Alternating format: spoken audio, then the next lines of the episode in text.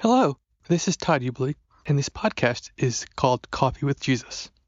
The purpose of this podcast is to help encourage and uplift and to bring comfort to people. This podcast is fairly new, but we are already reaching a great milestone, at least in my opinion. We have our very first guest on our show. Coming up in episode 6, which will be released on Sunday, November 1st, we will have the Reverend Timothy Rogers Martin from Eastminster Presbyterian Church. Now, full disclosure, I am a member of Eastminster. I am also an elder. Still, Pastor Tim is going to give us a great message. Here is a brief preview of what is to come.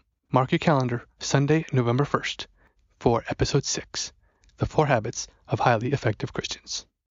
Everybody's got different terms for this year, and most of them are not nice. And I haven't talked to another. It's kind of like kind of like an adolescent kid, uh, a boy at least. I'm a boy, and and and no matter how much people enjoyed their middle school years, very few would want to go back to them. If you ask, would you be 13 or 14 again? I'd say at least 90% uh, of people would say, oh no, I'm glad those are over.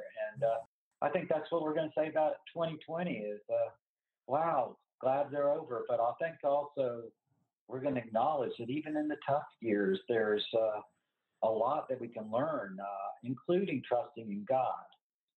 Tune in on November 1st for the full episode of Coffee with Jesus The Four Habits of Highly Effective Christians. See you then.